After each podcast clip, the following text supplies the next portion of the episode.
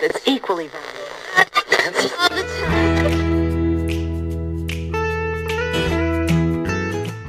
Hola, hola, ¿cómo andan? Aprovecho esta oportunidad para mandar un saludo o muchos saludos a todos esos oyentes que día a día nos siguen en las redes sociales.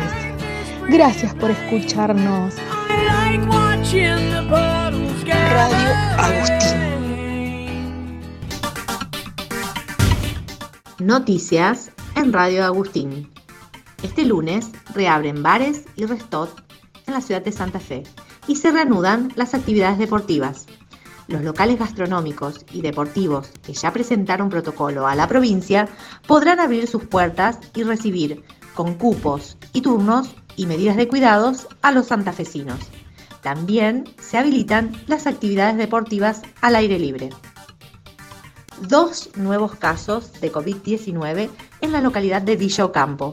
De esta manera, el total de positivos en Santa Fe desde el comienzo de la pandemia es de 276. Hasta la fecha, se registra un total de tres fallecidos en toda la provincia. A seguir cuidándose, quedándote en casa, usando tapaboca y lavándote las manos muchas veces en el día. Esto fue Noticias en Radio Agustín.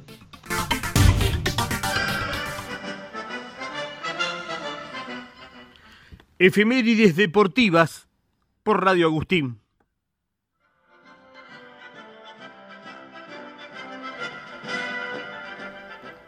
La Copa Mundial de la FIFA Italia 90 fue la decimocuarta edición de la Copa Mundial de Fútbol.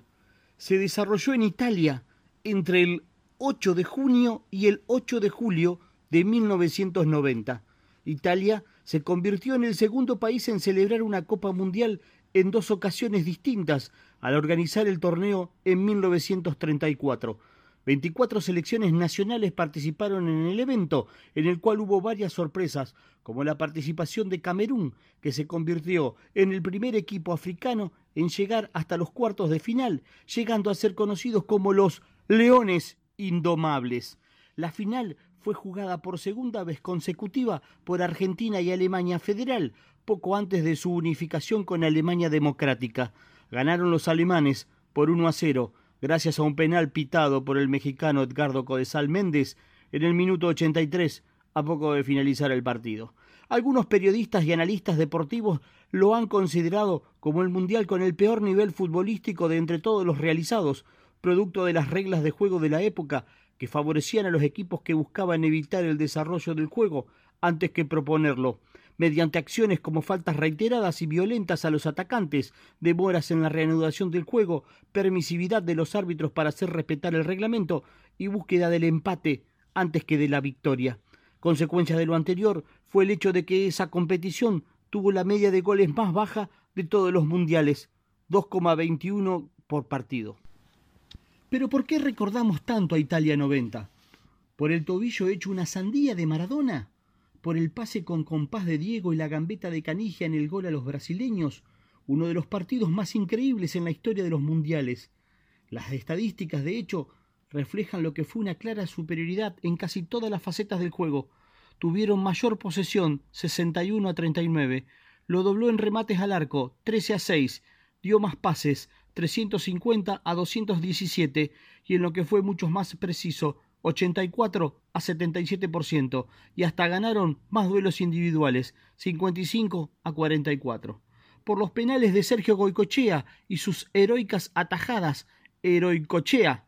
Por la anécdota con el periodista Adrián Paenza, un día antes del partido contra Yugoslavia, Paenza le dijo al arquero, va a ser empate, van a ir a la definición por penales, vos vas a atajar dos y me vas a regalar los guantes. Empataron, fueron a penales, Goico atajó dos y obviamente le regaló los guantes a Adrián Paenza.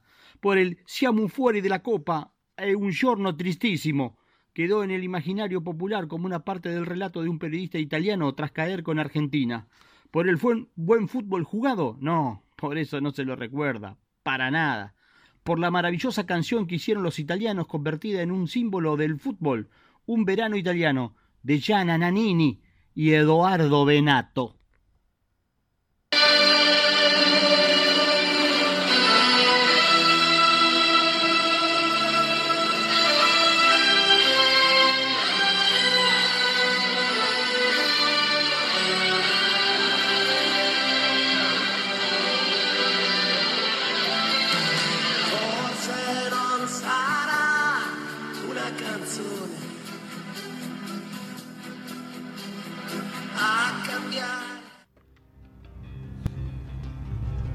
se viene.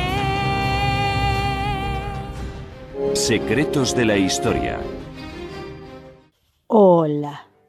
En la edición anterior te dejé con una pregunta. ¿Cuál habrá sido la respuesta que le dio la autoridad competente a Mariquita? Pero vamos con otro secretito. En la sociedad colonial, cuando una jovencita se quería casar con alguien, y éste no era del agrado de los padres, se la cerraba en un convento para reflexionar. Los papás, los papás, no las mamás, tomaban la decisión sobre sus hijas, porque consideraban que una mujer no tenía criterio para decidir por sí misma su futuro. Y esto quedaba en la responsabilidad de los padres o hermano mayor en ausencia de esto. Así que, ¿cuál fue la, la respuesta? A Mariquita la encerraron en un convento para que reflexionase. Secretos de la Historia.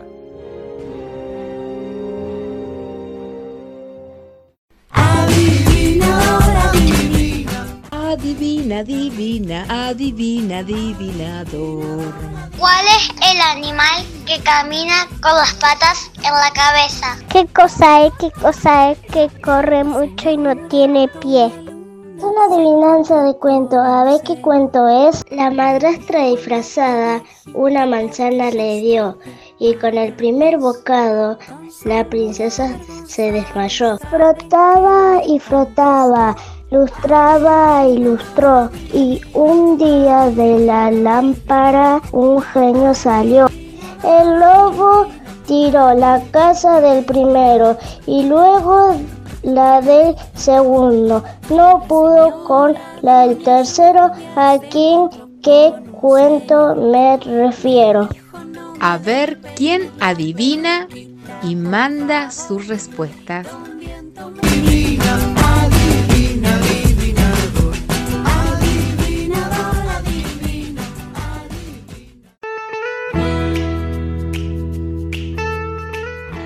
Llegamos al final.